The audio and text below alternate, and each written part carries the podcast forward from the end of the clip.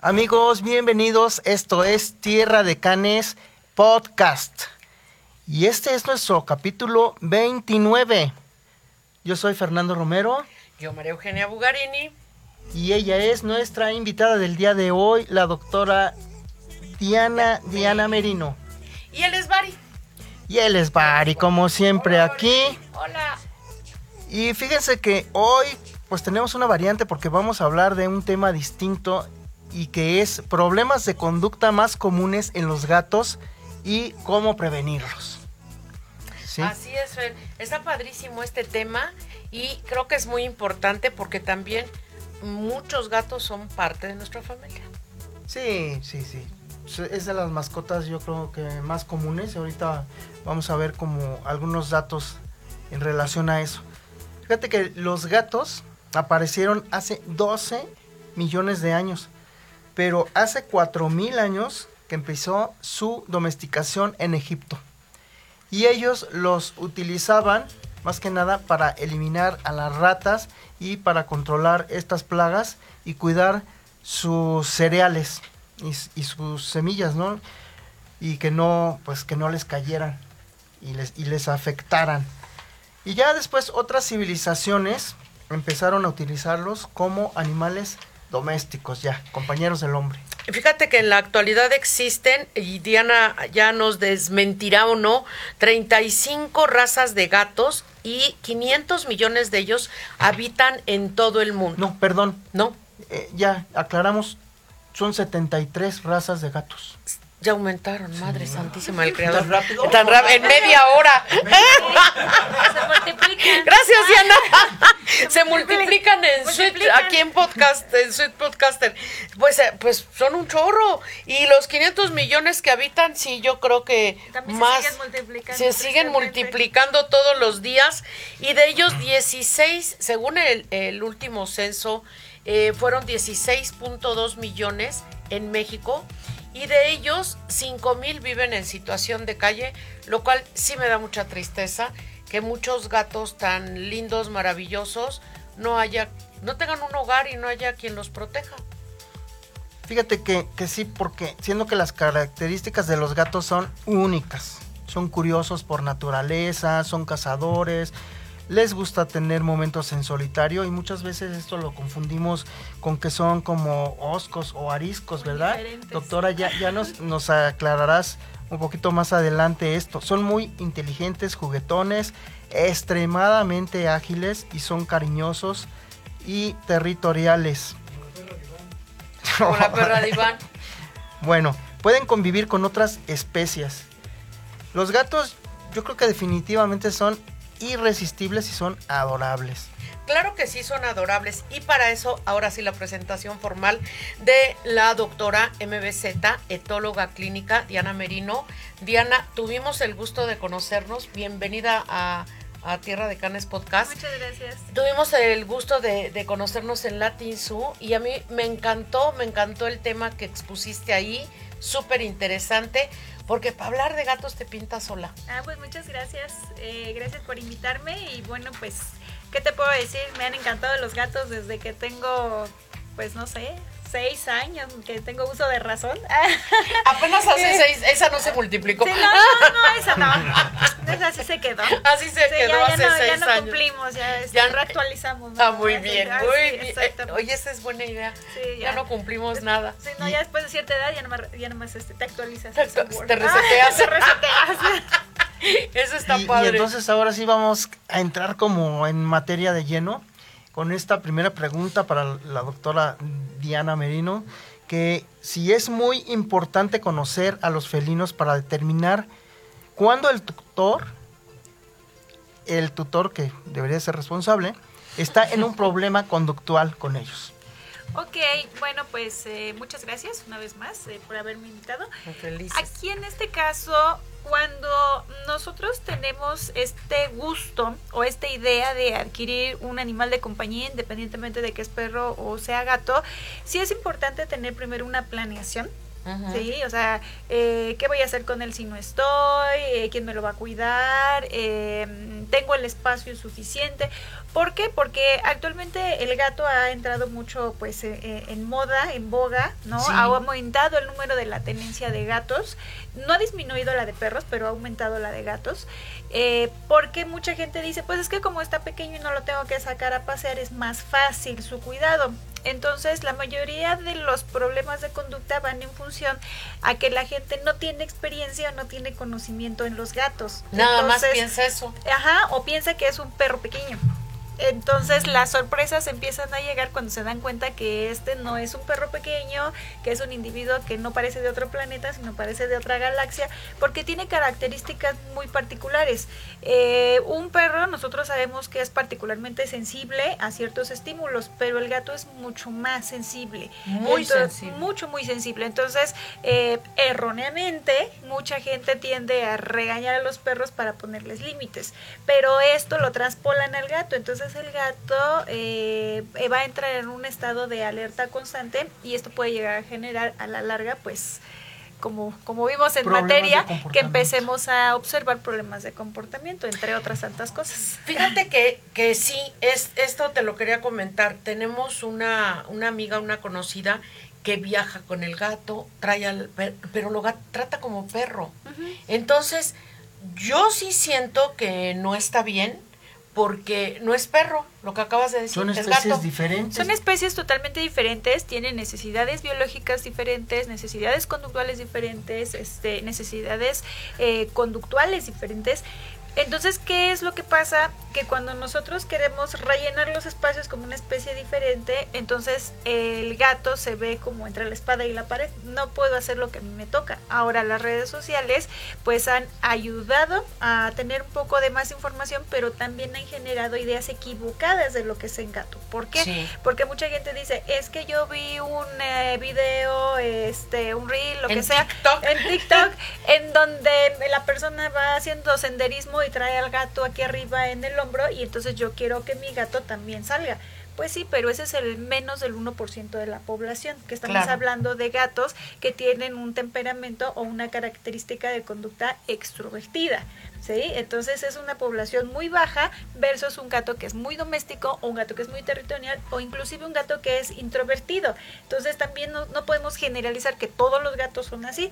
Mencionabas hace rato, este fuera del aire, es como las razas de perros, ¿no? Algunos traen instinto de caza, otros traen instinto este de persecución, de señalamiento, pues los gatos también van a tener diferentes características, tengan o no tengan raza. Oye, Diana, pero a ver, aclárame esto, a, ver si estoy bien.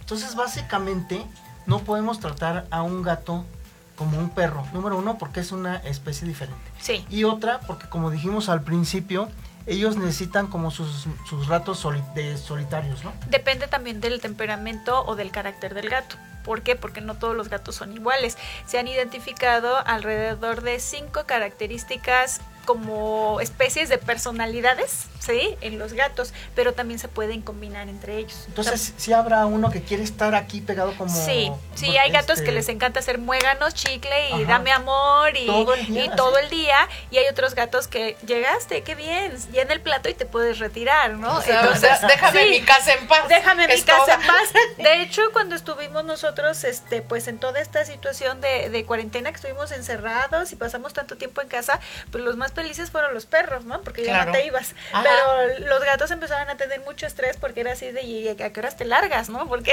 Este, si te llevas este, estos niños sí, Y si te llevas estos niños, además, muchas gracias, porque en mi casa yo tenía mi rutina, tú no estabas, mi casa estaba tranquila, estaba y ahora está la gente. Entonces, mm, también va a depender del tipo de gato que yo estoy teniendo. Entonces, a lo mejor si tengo un gato súper extrovertido, que si le pongo un casquito y lo subo en la moto, a lo mejor sí quiere ir, pero hay otro que lo intento agarrar y sale despavorido.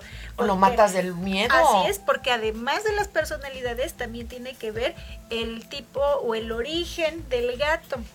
Por ejemplo, no es lo mismo el gatito que rescataste de la mamá que vivía en la azotea, ah. ¿no? Y este al que nació en casa, que sea de raza y que está acostumbrado a ser manipulado. Entonces también tenemos ahí este diferentes factores como son el grado de socialización que también impacta en qué tanta convivencia tiene el gato contigo.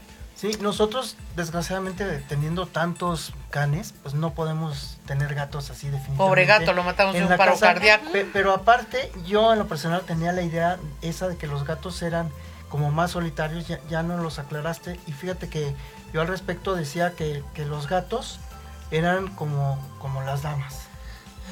Así, te hacían caso cuando se les daba la gana, ¿no? Pero, pero no es cierto, porque ya no sigue. Ya no, correcto, correctísimo. Perfecto. Muy amables, gracias. Así le hacen algunas. Oye, Diana, una pregunta. ¿Cuáles son los principales problemas de comportamiento que te han llegado a, a consulta en todo este tiempo y que tal vez un dueño pueda decir, ah, me identifico, necesito ayuda. Sí, aquí eh, los problemas cambiaron mucho antes de la pandemia, durante la pandemia y ahorita. Es que somos otros, ¿verdad? Sí, totalmente. Entonces, eh, los gatos han estado, bueno, a mí me llegan muchos reportes de agresión hacia las personas. ¿No? Entonces, oye, es que mi gato era perfecto, nos llevábamos súper bien, es más, se dormía encima de mí y de repente un día, pum, se me fue encima, ¿no? Entonces, eh, tenemos muchos reportes de agresión hacia personas, este, agresiones, bueno, peleas entre gatos de la misma casa, eh, no, pues es que se llevaban muy bien y de repente dormían juntos, se bañaban, se acicalaban y de repente un día se odian, ¿no? Entonces, ese también es un problema muy común, este, la integración también de nuevos individuos, ¿no? Ya tenemos individuos en la casa y adoptamos uno nuevo y entonces se odian, ¿no? Entonces está el bando de los que estaban con el con, los nuevos. Exactamente, y nosotros queremos que se lleven todos bien, ¿no? Este el, el vagabundeo se sale y se va y tarda regresa todo maraqueado el gato. todo golpeado revolcado pulgoso etcétera no o si no le abro este llora y llora y llora. Y uno nuevo eh, que ha estado pues aumentando mucho es esta parte de yo me voy a trabajar y el gato se queda llora y llora y llora y oh. llora no eso es todas son tristes. Por, por, separación. Hay de eh, la ansiedad por separación ya no es el único problema asociado a este tipo de de, conductas. También ya hay otras este, variantes que son problemas asociados a la soledad, este, falta de independencia, o sea, hay varios diagnósticos y también otro por el cual nos llaman mucho es la eliminación inadecuada, ¿no? Es que no hacen el arenero, se hace afuera, pero estos que yo les estoy comentando son como los principales problemas por los cuales nos llaman, pero existe una gran cantidad de problemas de comportamiento en los gatos. Dentro de estos problemas que nos estás mencionando, obviamente, bueno, agresión, pues es agresión, pero también empiezan a desarrollar algunas estereotipas eh, que es estarse haciendo alguna actividad sí, los gatos constantemente. los gatos también pueden caer en algo que se llama este lamido psicogénico, que es estarse lamiendo constantemente. Oye, pero los gatos se bañan todo el tiempo. ¿Cómo se la diferencia? Fácil. Se bañan tanto el mismo lugar que cuando te das cuenta ya no tienen pelo. ¿Sí? Entonces, eh, de repente ya lo llevamos al dermatólogo, ya lo revisaron en neurología y nos dicen que está bien, que no tiene nada. Ah, bueno, pues entonces probablemente sea conductual. Es un problema de comportamiento. Entonces, hay eh, estas, estas cosas que estás mencionando son alertas para que los que tienen gatos, los que son antes y después de la pandemia, sepan qué hacer. Y dentro de todos estos problemas, también se se conjuga el estrés, la ansiedad. De hecho, el estrés es uno de los factores principales, pero eh, actualmente usamos la palabra ansiedad como, como muy general. Sí, todos, todos tenemos ansiedad. Todos tenemos ansiedad, todos tenemos ansiedad, los perros, los otros, los gatos, pero realmente ansiedad es un signo. Sí. Y los trastornos de ansiedad ya son pues patologías un poco más complejas, ¿no? Ahora, eh, muchas de las conductas que van cambiando son eh, detonadas por estrés crónico, pero no necesariamente el estrés crónico es ansiedad. Por eso se necesita evaluar bien al, paciente y determinar qué es lo que tenemos nosotros en cuenta. Pues creo que ya en parte nos has contestado esta pregunta, pero de todos modos te la voy a hacer porque yo creo que da para mucho más. ¿Por qué se dan estos problemas de, comportamiento? Ya, ya nos dijiste algunas de las causas. Tenemos varios factores que pueden, este, que pueden estar eh, generando estos problemas. En mi opinión, el primero, el primero es que no conocemos a la especie. Ese es el primer problema. ¿Por Pequeño problema. Porque lo queremos tratar como perro, pero también hay otro detalle las personas que nos dedicamos al área de conducta, de entrenamiento, de crianza, sabemos más de la parte de conducta y de comunicación de los perros pero a veces eh, las personas, los tutores eh, que no tienen una preparación, que no tienen experiencia, pues se van con ideas que ven también, ¿no? Que recomendaciones que les del vecino, que ya vi en TikTok acá que... el este, periodicazo de la abuelita. El periodicazo de la abuelita, este ponte firme y sé el líder de... Invasivo de la manada. no, no me recuerdes ese hombre. Sí, no, yo tampoco, yo también soy anti. Ah, gracias, Dios mío. Sí, no, es, el libro es muy bueno, es muy bueno, fíjate, mira, lo pones en un asador, le prendes un cerillo y le pones un bistec. Buenísimo. Y nos sirve para hacer la carne asada. Bueno, para la carne asada. Estoy, contigo. Para prender el carbón, ¿no? Para prender el carbón sí te sirve. a mí me dijeron, llévesela light, así que eso. Llévesela.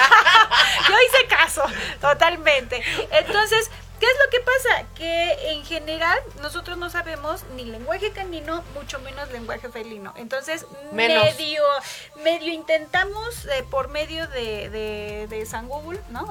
San Google. sí, bueno ese término. Tratamos de, identificar ciertas cosas, pero pues eh, la información a veces no está bien dirigida. Entonces empezamos a tratarlos como a los perros de forma equivocada. ¿Crees que para que para el humano sea más difícil entender el comportamiento del gato que el perro? Sí, totalmente. Yo creo. Porque también ocurre algo. Eh, sin, sin, ¿cómo se llama? Sin interés de herir susceptibilidades ni nada de eso. El ser humano sin ofender a todos. Sin ofender a todos, o a nadie. El ser humano siempre tiene su parte de Ay, horriblemente altísima. Entonces, ¿qué es lo que pasa? Eh, desafortunadamente, eh, los perros, ¿qué hacen cuando te ven? Eres, me saqué la lotería. Sí, sí, sí, por eso los amamos. Llegaste, no puede ser, o sea, no tienes idea de cuánto te extrañé, creí que nunca te volvería a ver. Y uno que hace, pues espoja, ¿no? claro. Ay, no, pues, eh, si no fueras tú. Oye, me saluda mejor que mi esposo cuando llegó a la casa. Claro, ojalá fuéramos como ellos creen que somos, ¿no? Como nos ven. Como ojalá, ojalá algún día lo logremos, logremos cumplir sus expectativas, ¿no? Entonces, ¿qué pasa con el gato? El gato es me conviene, no me conviene, te entiendo, no te entiendo, nos comunicamos bien, no nos ¿Llegaste? o guardo mi distancia. ¿Por qué? Porque al final del día eh, nuestro cerebro es un cerebro de depredador, entonces ¿qué significa? Yo voy a tratar de este, poner el control sobre muchas situaciones. El perro también tiene este tipo de cerebro, ¿no? Entonces yo voy a tratar de poner el control en ciertas situaciones, pero el gato no. El gato es dual. La mitad de su cerebro es depredador, pero la mitad es presa. Entonces, ¿qué es lo que pasa? El gato es cauteloso. El gato es, si confío en ti y te conozco y eres constante, entonces ahí sí voy. Pero si tienes un lenguaje ambivalente y a veces llegas enojado y a veces llegas de buenas y a veces este no estoy seguro, voy a guardar mi distancia. ¿No? Entonces, eh, el gato por eso no es que sea arisco o no es que sea, pues, este, hay mucha gente que dice, es que los gatos no se pueden leer. No, claro que se pueden leer, por supuesto que sí. Hay todo un lenguaje, ya todo de catálogos. Todo lenguaje corporal. lenguaje corporal. La, temblorina de la cola. La cola, sí. Lo que pasa es que a veces nosotros queremos, es que si no habla español, ¿no? Y si no me dice mamá y no me dice agua, y no, entonces él no sabe hablar, pero en realidad tienen todo un lenguaje por el cual se están expresando con nosotros, pero van a ser cautelosos cuando nosotros mismos no sabemos leerlos. ¿Por qué? Porque dicen, pues este tipo, quién sabe qué, ni, él solo se entiende, entonces mejor aquí me mantengo al margen y veo cuándo le entro y cuándo no. Entonces, el gato es más cauteloso, por eso es que no es tan invasivo. Es que, es que también eso hace que, que a lo mejor, y, y aún así, sin entrar en todo ese tema, porque es para el siguiente podcast, del maltrato en gatos, eh, eh, el, el perro también es muy, precisamente como tiene otra forma de comunicarse, es muy fácil de ser objeto de maltrato. Por supuesto. El gato también, pero... Claro, porque además tienen lenguajes que a veces suelen ser incluso hasta opuestos. Entonces nosotros queremos lo medio que sabemos del lenguaje de perro, ponerlo al gato. Y yo les digo, es tan diferente que si un perro se pone de panza, yo sé que está en una posición de sumisión, o si ya tiene mucha confianza con el tutor, pues es ráscame la barriga, ¿no? pero todo el mundo cree que es puro ráscame la barriga. Ajá, así es. O no de ya no me mates por el amor a Dios porque pero, vienes horrible hoy. Pero tiene un concepto amplio, ¿no? De, yo les digo a mis alumnos, no es foto, no puedes decir la, la conducta de una foto, tienes que ver toda la circunstancia. Entonces, ¿qué pasa con el gato? El gato se pone de panza y la gente va y le mete la mano y le rasca. Es que se pone de panza y le agarra y me muerde, no entiendo por qué. Pues porque el gato cuando se pone de panza está diciendo, estoy totalmente a la defensiva y si te ahí te voy. mueres. ¿No?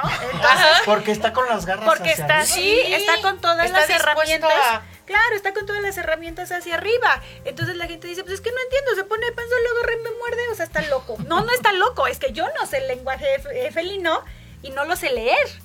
Y entonces yo estoy creyendo que es un perro y el perro tampoco expresa lo mismo. Entonces nos falta toda esta parte de educación inicial, de conocer la especie. Y otro de los factores también muy importantes es la mala elección de razas. Sí, ¿por qué? Porque tanto en los de nuestras 75 de nuestras 73 aproximadamente razas registradas a nivel internacional. 79. ya van 79, se siguen multiplicando. Entonces, ¿Qué es lo que pasa? Que muchas veces nosotros, tanto en perros como en gatos, elegimos una raza porque está bonita.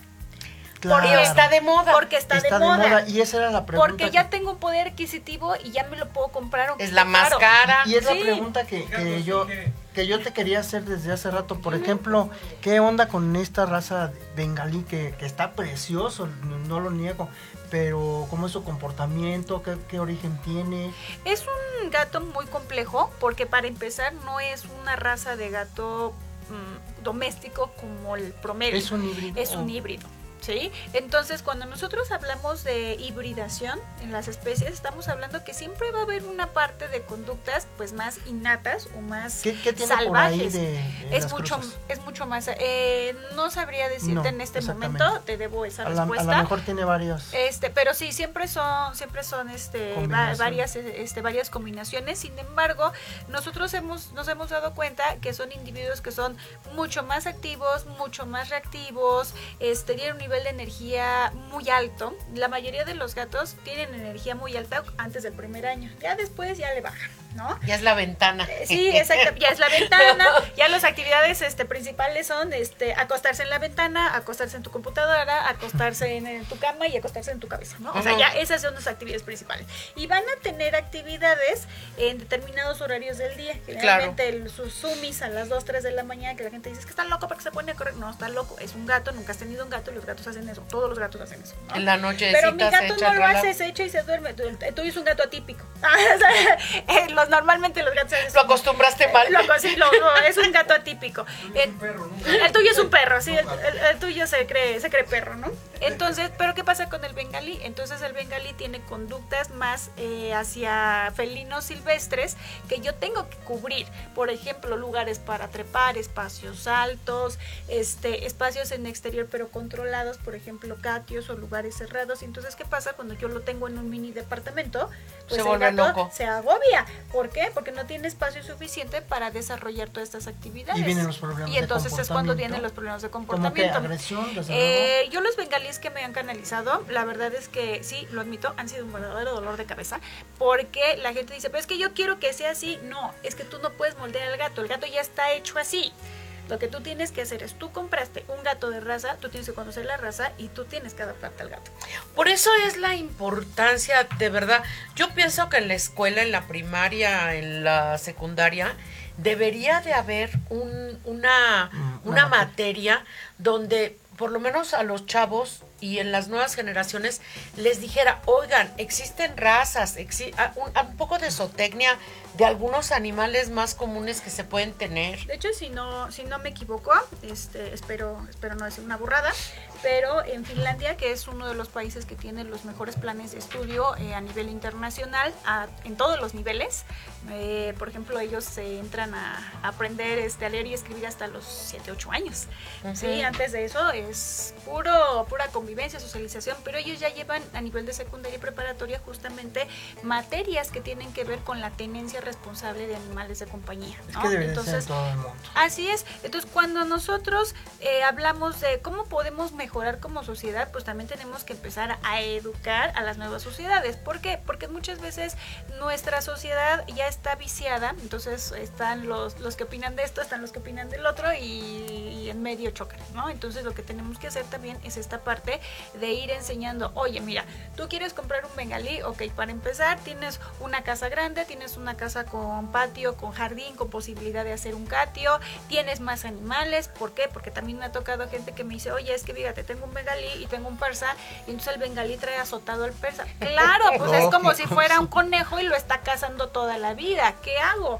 Pues lamentablemente vas a tener que dividir la casa y o estar haciendo horarios, ¿no? En un momento tiene este, la libertad de salir el bengalí y en otro lado el persa, porque realmente el persa eh, se le está pasando también muy mal.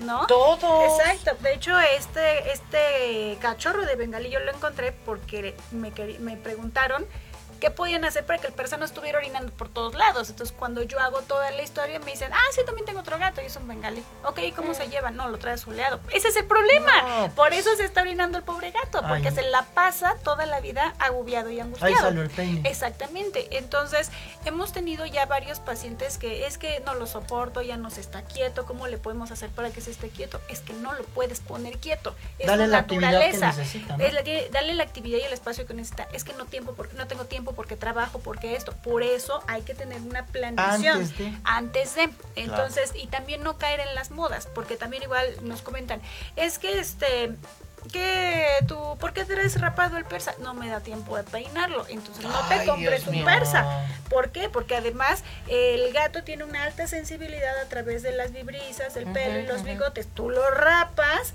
estás haciendo que realmente el gato, pues prácticamente lo inutilizas para poderse dinamizar también, ¿no? El gato tiene mala vista, el gato no ve bien. Sí. Entonces, eh, también otro de los problemas que les mencionaba yo era este que de repente se llevan muy mal los gatos, ¿no? Se llevan muy bien, de repente se llevan muy mal. Pues es por esto, porque los llevan al baño o al grooming, los rasuran, los bañan, los perfuman, llegan y entonces cuando llega con el otro gato no lo conoce. ¿Por qué? Porque ya trae un olor completamente diferente, entonces es otro gato y entonces empiezan a pelear. Y entonces en vez de, de recuperar su olor, es un olor que nosotros llamamos olor de colonia Artificial. Este, es, les digo yo, es como si fuera este el gato A, B, C y D, ¿no? Pero todos nos apellidamos este Sánchez. Entonces yo me voy a bañar y cuando regreso, pues ya soy Sánchez López. traes este olor de otro hogar. sí, exactamente. olor de, otro hogar. Entonces ya no soy el individuo que salió.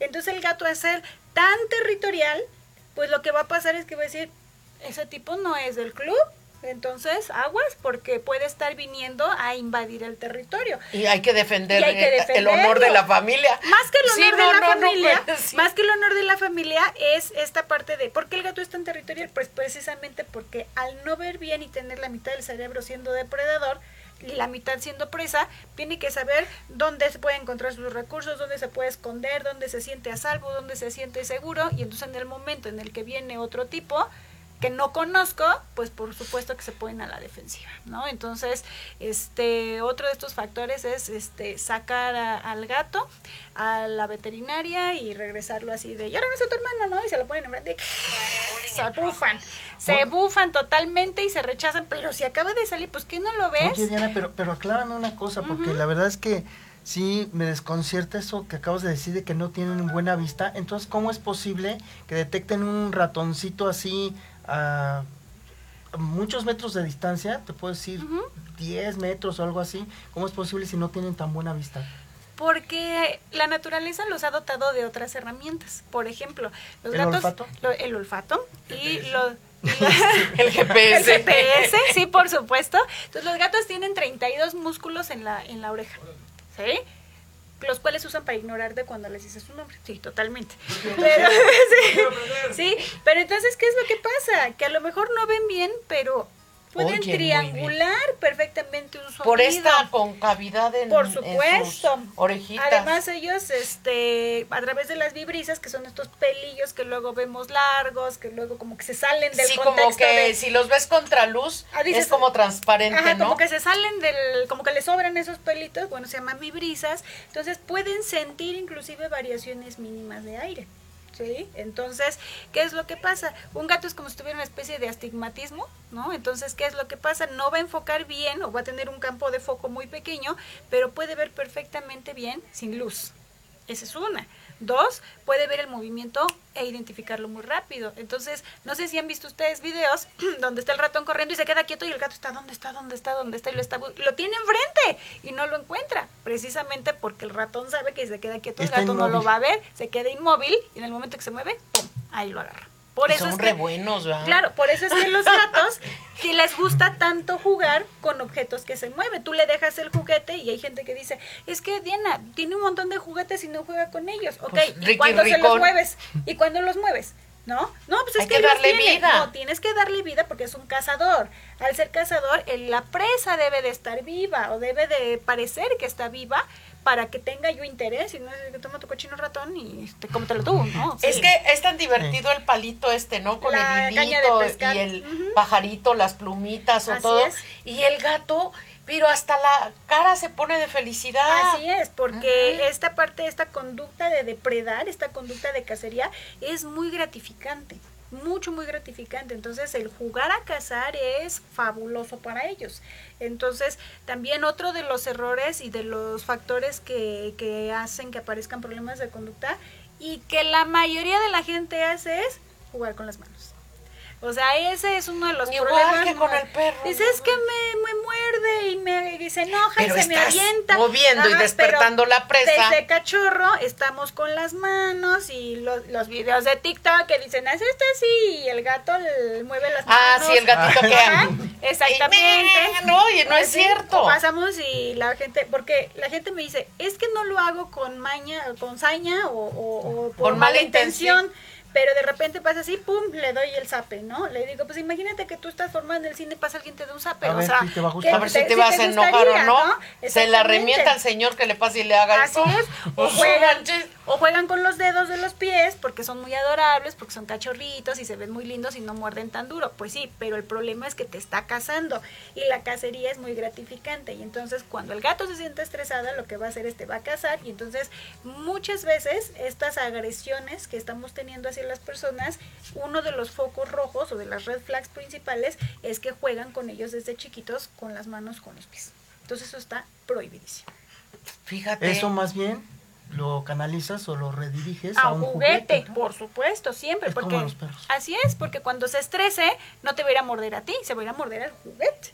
Claro, claro. Entonces sí, totalmente. Es igual, bueno, digo, ahí es, parecido al perro. Tiene una, gran similitud. Una, similitud. Y luego, ¿por qué me mordió las manos? Pues si toda la vida estás nada más cotorreando con el pobre perro. Es que le pongo el dedo en la boca y me muerde, ¿no? Bueno, pues está Está chido todo. Está complicado el caso. Entonces... Si camino en la autopista va a estar difícil que no me atropelle.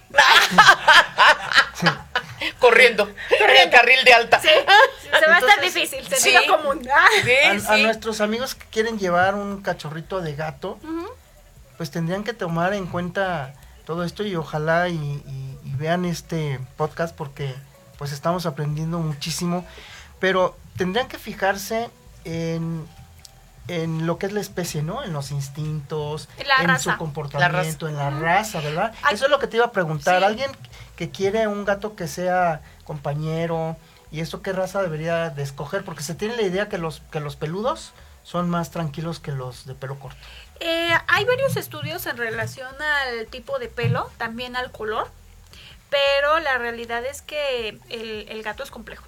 O sea, el gato es muy complejo, no es nada más porque yo te diga, ah, pues este, mira, eh, cómprate este y este y este y, te vas a, y ya lo hiciste. Eres feliz. Y, ya, serás feliz, ¿no? Exactamente. No, la realidad, por ejemplo, nosotros, eh, a raíz de una tesis que se hizo eh, en la Universidad Nacional, estuvimos trabajando con crianza artificial en gatitos. Ah. Entonces, durante cinco años eh, criamos a mano casi 95 gatitos y oh. los dimos en adopción, pero trabajamos un periodo, o sea, trabajamos toda la parte de crianza con socialización. Entonces, ¿qué es lo que nos dimos cuenta nosotros? Que cuando la gente nos hablaba y nos decía, oye, es que yo quiero adoptar un gatito. Entonces les ponías las fotos y pues como menú, ¿no? De, de restaurante. Ay, quiero el rojo, ¿no? Eh, pero no tienes uno rojo que sea hembra. ¿No? Y entonces nos dimos cuenta que eh, la cosa no va así, o sea, las adopciones no pueden ser, no pueden ser en función de este del color y el ojo. Así es, este me gusta porque se ve bonito, no. Por eso nos divorciamos. No. Algunas, porque nada más se fijaron en el y no, no platicaron o qué dijeron. Exactamente. Entonces lo que nosotros empezamos a hacer fue perfiles, perfiles de la persona y perfiles del gato, ¿no? Que Entonces, como compatibles. Exacto. Entonces yo le decía, a ver, ¿qué es lo que tú quieres? ¿No? Ah, pues es que yo tengo tres gatitos más y pues ya tengo ganas como de otro cachorro. Ah, ok, es una persona que ya tiene experiencia con gatos, cómo son tus gatos, qué tienes, hembras, machos, este, por qué quieres al cachorro, qué espacio tienes, ¿no? Ah, es que vivo en un departamento así como de 55 metros cuadrados. No, o sea, ya tienes tres gatos, ya párale, ¿no? Porque si no estás cayendo en una sobrepoblación. No, pero es que mira, sí lo podemos tener, es que los gatos no son Tetrix, o sea, a pesar de ser chiquitos, este, no porque quepan cuatro en un árbol de gatos significa que puedo tenerlos. ¿no? O sea, ya también los gatos. Concientizas al dueño. Así es, aunque el gato es un animal pequeño, es ampliamente territorial. Entonces puede ser que tú empieces a caer en excesos de hacinamiento. ¿no? Entonces empiezan a, tener, empiezan a tener competencias por el espacio o empiezan a hacer bandos que esa también es otra. Entonces, eh, ya conforme les íbamos preguntando, no, pues es que es mi primer gato, siempre he querido un gato y nunca, nunca he tenido un gato. Ok, tú no te puedo uno tan bebé, te tengo que dar uno ya más adolescente, que aparte sea tranquilo. ¿Qué quieres? Ah, pues quiero que sea súper amoroso y tenga aquí como chicle. Exactamente. Ah, bueno, pues ya necesitas un cachorro que esté completamente vacunado, ya necesitas un cachorro que sea tranquilo, que sea sociable, que se deje agarrar. Pero sí es importante. Yo tuve una, una, este, una adopción que al principio pues mis alumnos me decían, ay, es que, o sea, está muy raro el perfil de la persona, ¿no? Me decían, es que mira, mis hijos quieren un gato. Ok, ¿qué edades tienen tus hijos? Porque también eso es importante, ¿no? No, pues tienen 8 y 10. 42. este, em, no, pues este, ya no, pues no. no, se lo compré. este, digo, no, pues tienen 8 y, 10. Ellos ya querían desde antes un gato, pero yo pensé que estaban muy pequeños, pero yo creo que ahora ya están en edad. Ah, ok, palomita, ¿por qué? Porque la mamá está ahí de ojo de halcón, ¿no? Entonces, ok, perfecto. no, sí, le digo, pero ¿qué tipo de gato quieres? Dice, bueno, es que nosotros salimos mucho, entonces tampoco queremos un gatito que se hace como tan cariñoso y tan apegado porque no queremos que se sienta solo cuando salimos. Además, mis hijos son como muy independientes y todo eso. Ok, resultó que teníamos una gata muy independiente, que le gustaba observar, pero no le gustaba mucho la interacción con las personas. Entonces le digo, mira, llévatelo, me dices cómo, si se acoplan y si no, pues cualquier cosa no lo regresas. Y me dice, es que estamos maravillados, dice, porque mi hijo está jugando con sus legos y la gata está ahí viéndolo. ¿no? O sea, conviven, o sea, están juntos, pero, con su, no exacto, pero cada quien con su espacio. Y entonces ella me dice, es que si hubiera sido otro gato más encimoso, la verdad es que sí nos hubiera hartado porque ya estábamos acostumbrados a no tener una, un animalito, ¿no? Entonces, los perfiles son importantes, igual ahora tengo gente que dice, pues que yo quiero agarrar mi gato, y el gato me hace así, me dice quítate y no se deja agarrar. Ah, bueno, pues tal vez lo adquiriste en una edad ya muy tardía y el gato no se manipuló en edades tempranas y entonces el gato no está acostumbrado a la manipulación, no le gusta, no es de su agrado, pero es que yo quiero que, que, que se deje agarrar. Bueno, para empezar, ¿por qué razón también eh, la gente le costaba al principio mucho el gato, o sea, era más flexible hacia perros, ¿no? Hablando de esta parte, regresando al tema de la, de la egolatría. Bueno, pues porque el gato es más seguro de sí mismo, por así decirlo. ¿Por qué? Porque a lo largo de los años eh, hemos hecho al perro dependiente de nosotros. Totalmente. ¿Sí? Para todo, para jugar, para, comer, para eliminar, para todo. El perro va caminando por la calle, se encuentra algo y le hace lo primero que hace es voltea para pedir aprobación, a ver si puede o no puede. ¿Sí? oye, mira. No lo vaya a regañar. Oye, mira lo que encontré, puedo, no puedo, le entro, no le entro, ¿no? El gato que dice, este, sale ahí, ¿no? Tiene su vida, tiene su organización, tiene sus protocolos. ¿Por qué? Porque el gato se ha mantenido con sus características desde que se domesticó. Yo le digo así, entre, entre, muchas comillas, Nada más lo pusieron ahí en la bodega sí, digamos que el gato este, nos dio la oportunidad de convivir con ellos, que es diferente, y que decidió quedarse en nuestras casas, que también es muy diferente y que aprendió a convivir con nosotros. Realmente ahí es donde entra la parte de la domesticación. Pero el gato, el gato es muy independiente. Entonces el gato puede hacer sus cosas, puede ir, puede venir, puede tomar sus propias decisiones y te dice, ahorita quiero amor, ahorita no, gracias. Ahorita no. Es mucho más este explícito poniendo límites que los perros. Que los perros. Ajá. Fíjate, Fer, que estaba pensando ahorita que estaba platicando Diana, estos perfiles que se hacen se deberían de hacer así de estrictos para las adopciones de cualquier especie, de un perro. De, los perros están, están maravillosos, ¿no? ¿Qué actividad tienes? ¿Qué carácter tienes? Bueno, ahí sí no este no te van a confesar muchas veces. No, pero pero tú en la entrevista la te puedes dar de cuenta la, la, dinámica de la casa, ¿por qué? Porque perdón lo que voy a decir, pero a mí se me hace una cosa que en verdad me asusto, me infarto y mejor me doy la vuelta y me voy cuando veo un corredor con un bulldog. ¿No? O sea, yo digo, ¿en qué momento se le colapsa y, se muere? Si te cuento algo, te vas a infartar cuatro veces. Tenemos estos maravillosos y espectaculares frisbees y he visto un bulldog francés que le están lance y lance un frisbee. Pero además tiene un problema de, de, conformación. No puede respirar tiene, tiene un problema de conformación porque debería de ser así de largo y está así. Haz de cuenta como esos bochos que los recortan así. sí, sí, Pobrecito, nene, pero sí. La realidad es que los perros braquicefálicos, tanto bulldog francés como bulldog inglés, eh, han sido modificados a capricho de las personas. O sea, esa es la realidad, porque no tienen una función zootécnica. Y bueno, yo tengo muchos clientes eh, bulldog inglés, los amo mucho, los quiero mucho y este probablemente este le voy a mandar un saludo a Evelyn porque sí seguramente no está viendo. este y él no me va a dejar mentir los aman y son muy adorables y todo, pero esta misma chica que en un inicio fue mi clienta y pues ahora ya somos grandes amigas, me dijo, Diana, es mi primer y mi último bulldog.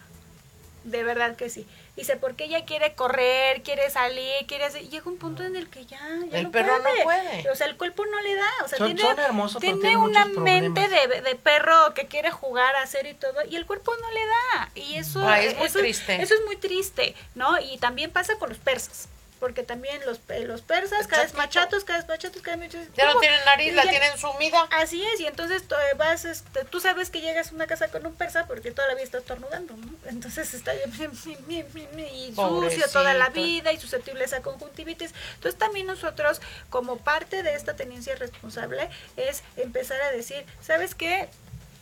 no tan chato. Hasta aquí. Sí, sí, también no tan chato. Eso es importante, porque también la parte de la salud física impacta en la salud mental, por supuesto. Claro, Si no tenemos una buena salud física, también vamos a tener un problema de comportamiento. Está como los humanos, perdón, este, que te iba a interrumpir, que vas a decir algo, Fer, pero está como los humanos. Yo entiendo mucho, por ejemplo, a los adultos mayores que ya tienen dolor cuando no es buenos días, me duele la, esto, me duele la de esta, me duele.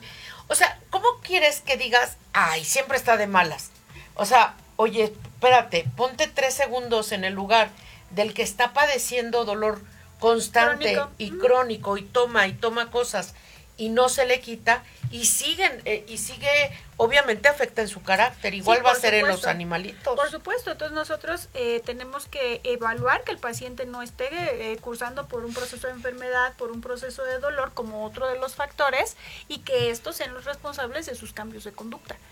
Fíjate que sabemos que eh, necesariamente tenemos que tener una actividad, una actividad propia para su, para su especie, para su raza y todo. En este caso nosotros pues, conocemos muchísimo más de, perros, pero los gatos también tienen que tener sus, sus terapias, por decirlo así, de, ocupacionales. Entonces tienen estos juguetes donde le pegan a una, a una pelotita como de ping-pong y da la vuelta, ¿no? Estas para para trepar. Pero también ahí tenemos que saber cuál es la necesidad que quiere cubrir el gato. Porque hay gente que dice, le compré toneladas de juguetes y no juega. Sí, ¿Por qué pero no era el adecuado? No, porque el gato no sabe jugar con juguetes. Sí, porque esto también se aprende desde las edades tempranas. No siempre. No, siempre. O sea, el ¿Qué haces? Cuéntanos. Es muy complejo. Lo que pasa es que aquí eh, uno tiene que evaluar al gato a su temperamento, pero también lo que ha aprendido a lo largo de su vida. Entonces hay veces que yo adquiero un gatito que estuvo en la calle, por ejemplo, y me dice, es que es feliz jugando con un ratón que se encontró de todo muerto y medio putrefacto, pero si yo le compro ratones de juguete, no juega con ellos. No, porque necesita el olor. Necesita el olor, necesita este que tenga pelos, eh, que huela medio muerto, este, o sea, necesita estimularse, todas esas, características, porque eso es lo que aprendió de chico. Entonces, cuando nosotros jugamos con ellos desde pequeños con juguetes, también les integramos los juguetes, ¿no? ¿Dónde puedes rascar? Hay gente que dice, es que mi sala está destrozada y el gato no tiene ni un año dónde están sus rascadores. El gato te está diciendo que necesita afilarse, pero también tienes que enseñarle en dónde, porque uno puede decir, pues es que ahí está, pero no lo usa. Pues sí, pero es como uno, no es lo mismo sentarse en una silla de madera que en una de plástico que en una de playa, depende del lugar, vas a tener una silla diferente. Entonces aquí también eh, tú tienes al gato, lo tienes desde pequeño, le tienes que enseñar dónde quieres que rasque. ¿Sí? Eh, aquí no se puede rascar, pero aquí sí. Y, y otra vez, ¿no? El, eh, ¿Cómo me llaman y me dicen, ¿cómo puedo corregir al gato? ¿Cómo lo puedo regañar? Ah, no, es que yo para eso sí son especialistas. Yo no a buscar la receta, la más que tú cañona de, regañar. de, regañar. Yo no, yo no enseño a regañar. Claro. No. Porque, porque le, me dice, pero es que, ¿y qué hago cuando hizo algo malo? Le digo, pues, si no lo agarraste infraganti, nada o redirige el comportamiento. Lo que, tienes que, lo, que, lo que tienes que hacer es determinar por qué está haciendo esta conducta y entonces cómo podemos resolverlo. Eh, nosotros hemos tenido alrededor de 14 gatos eh, así como, como máximo en crianza artificial y la sala sigue en pie. Fíjate. ¿No? es falta de hawaiana. Sí, sí, no, no, es falta hawaiana ni ese estilo así tiritas. Y entonces nos dicen, ¿cómo puede haber tantos gatos? Y no, porque desde pequeño se, se dirige el rascador, se dirige el rascador, se dirige el rascador. Pero mucha gente dice, es que yo no tengo tiempo es que también cuando, cuando tú tienes un perro pequeño, cuando tienes un gato pequeño, tienes que, tener tiempo para poder criarlo. O sea, si tú quieres que tu gato sea de tal forma cuando sea grande, lo que tienes que hacer es enseñarle cómo quieres que sea cuando sea grande. Si nosotros lo dejamos que crezca como la hierbita, después nos quejamos de algo que desafortunadamente nosotros propiciamos. Entonces yo no puedo decirte, regáñalo por esto, porque está haciendo algo que tú lo dejaste hacer que tú no le redirigiste, que tú no le enseñaste. Entonces, sí, el tiempo, el tiempo, el dinero y el espacio son fundamentales para tener cualquier tipo de animal y los gatos también. Claro, eso está padre. Y, fíjate que, como decíamos hace un momento, hay que tenerle los juguetes adecuados. Yo he visto algunos videos en los que los gatos son como porteros de fútbol maravillosos, para los balones y todo. Dime si tú conoces algún gato que haga frisbee, por favor, porque yo yo voy y consigo ese, consigo ese gato. Consigo ese gato. Consigo ese gato. Pues mira, como tal frisbee no, pero sí conozco varios que les encanta que les avientes la, la taparrosca, ¿no? De y la pues traen. Le avientas un popcito así lo, aplastas y lo haces mini frisbee. Ah, Hay mini frisbee. discos maravillosos de, ah. de, Hero Disc. Hero Disc. Hay unos chiquitos así que son para cachorritos y todo. Podríamos intentar. Pues se podría intentar, pero también depende, volvemos, ¿no? A la personalidad del gato. ¿Al gato le gusta cazar? Ah, pues órale, vente.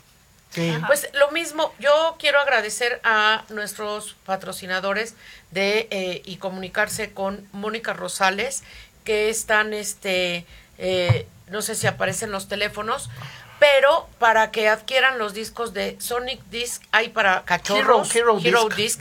para, es que leí Sonic, ya estoy loca con los Sonic. Es que si hay un Sonic, sí. hay un Super Sonic y hay un Super Hero. Que son los modelos. Ajá, son los modelos y dependiendo del modelo, mira, te explico. Así rápidamente, por ejemplo, este, el, el Super Sonic, es un disco que es muy, muy aguantador.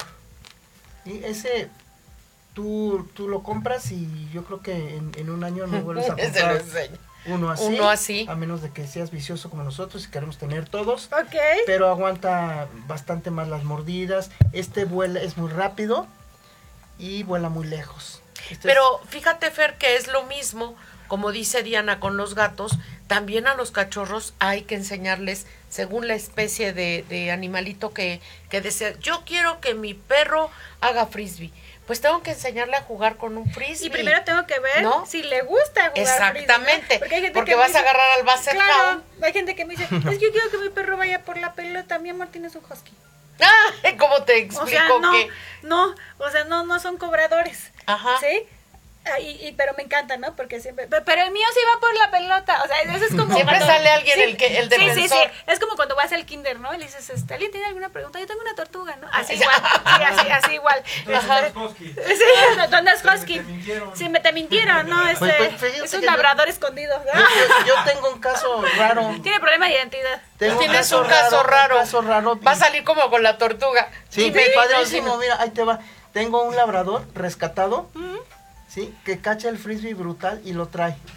O sea, lo atrapa, es cobrador y viene y me lo entrega y últimamente mejor. Entonces, este, sí puede ser también por individuo, ¿no? Porque por individuo, exacto. Es que no, o sea, tenemos evaluaciones por especie, por raza e individuales, ¿no? por ejemplo, tengo este de mi amigo Marco, que seguramente va a ver este programa, tiene una labrador preciosa que se llama Vana y tiene una perrita criolla que en su cerebro ella es labrador. Ah, sí, es, una perrita, este, eh, ¿cómo se llama? De pelo corto, negra con, con blanco, así, este, bicolor pero creció con la labradora, entonces la labradora se la llevan y le avientan el y se juguete, le se la, lleva, avientan el juguete al agua y se avienta, y entonces la otra la veía y todo, entonces al principio para que se aventara le costó mucho trabajo, pero pues fue enseñarle, enseñarle poco a poco, ¿no? Entonces ahora se avienta la labradora y también ella se avienta y nada la labradora y también la otra, claro que como no tiene sangre el labrador, pues dos minutos ya se había agotado, ¿verdad? Tuvo que desarrollar la resistencia. Tengo una pregunta que creo que es clave. Me imagino que también muchos de los problemas de comportamiento se dan eh, a la hora de la etapa de los celos de las de las hembras, de las gatitas, ¿sí o no? Eh, sí, sí, y entonces, ¿tú qué, ¿tú qué piensas? ¿Esterilizarlo sería una buena medida cuando no piensas tener camadas y camadas? Sí, definitivamente. De hecho, la esterilización temprana tiene muchos eh, pros en el caso de los gatos, porque se recuperan más rápido, no presentan celos, no empiezan a, de vagabundos, entonces es un, es un ideal. Y justamente cuando nosotros decidimos adquirir un cachorrito, tenemos que asesorarnos, eh, principalmente de un etólogo clínico que se dedique al área de gatos. ¿Por qué? Porque no todos este, se dedican a, al área de gatos, claro. No todos saben de crianza artificial.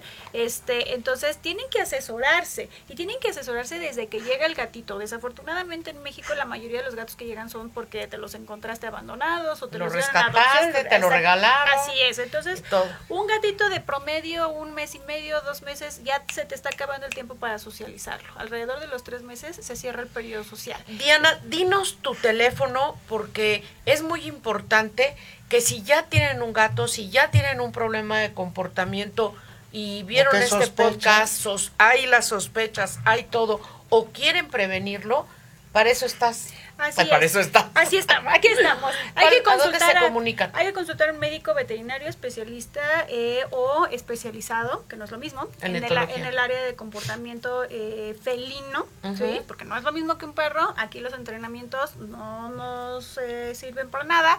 Y bueno, pues mi teléfono, pues solamente contesto WhatsApps. ¿Ya bien? Es 5525-620670. pero ahora despacito. Ah, ok.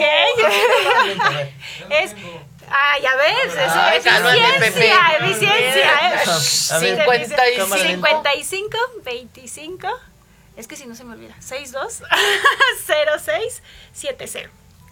Diana Merino, y, y de verdad que, que desde que te conocí me tienes este muy, muy interesada en todo esto porque platicas padrísimo y ya quedas comprometida, espero que sí, a otro podcast, porque esto, se nos fue, a mí se me fue como agua el gato. Da, para mucho, está muy, muy padre, muy y lo que nos falta. Sino que y nos, damos cuenta que prácticamente no sabemos nada, yo soy uno de ellos, de gatos. Sí, nos falta mucho por aprender y bueno, no pues... doy de las mismas croquetas? No. No, por favor. No, por favor, tampoco. y bueno, también este estamos en Medicova que es Medicina, Comportamiento y Bienestar Animal, así nos encuentran en Facebook, medicova este, punto MX, y bueno, pues ahí tenemos este post acerca de información sobre gatos, perros, tanto salud física como salud mental. Pues te vamos a seguir, te vamos a, a seguir en, en, nuestra página de Tierra de Canes y compartir, porque muchas veces tenemos gatos, perros eh, y de verdad la tortuga, el pez y muchas especies que hay que aprender de todos los que viven en la familia. cada, uno tiene su cerebro. Homologar eh, también es maltrato. De todas las especies con las que cohabitamos, pues yo creo que uno de los mensajes es que hay, hay que aprender de ellas y también si, si no nos es suficiente, pues recurrir a, un, a una persona especialista, Y, y, que sabe hacer y sabe interpretar y sabe tratar esos problemas si es que los hay, y pero también lo sabe prevenir. Entonces, no nos queda más que agradecer a todos los que nos han escuchado, nos han visto en Facebook, en vivo, en esta transmisión. Que nos esperen con un tema también muy interesante para el próximo podcast. Esto fue Tierra de Canes, siempre leales, siempre, siempre fieles.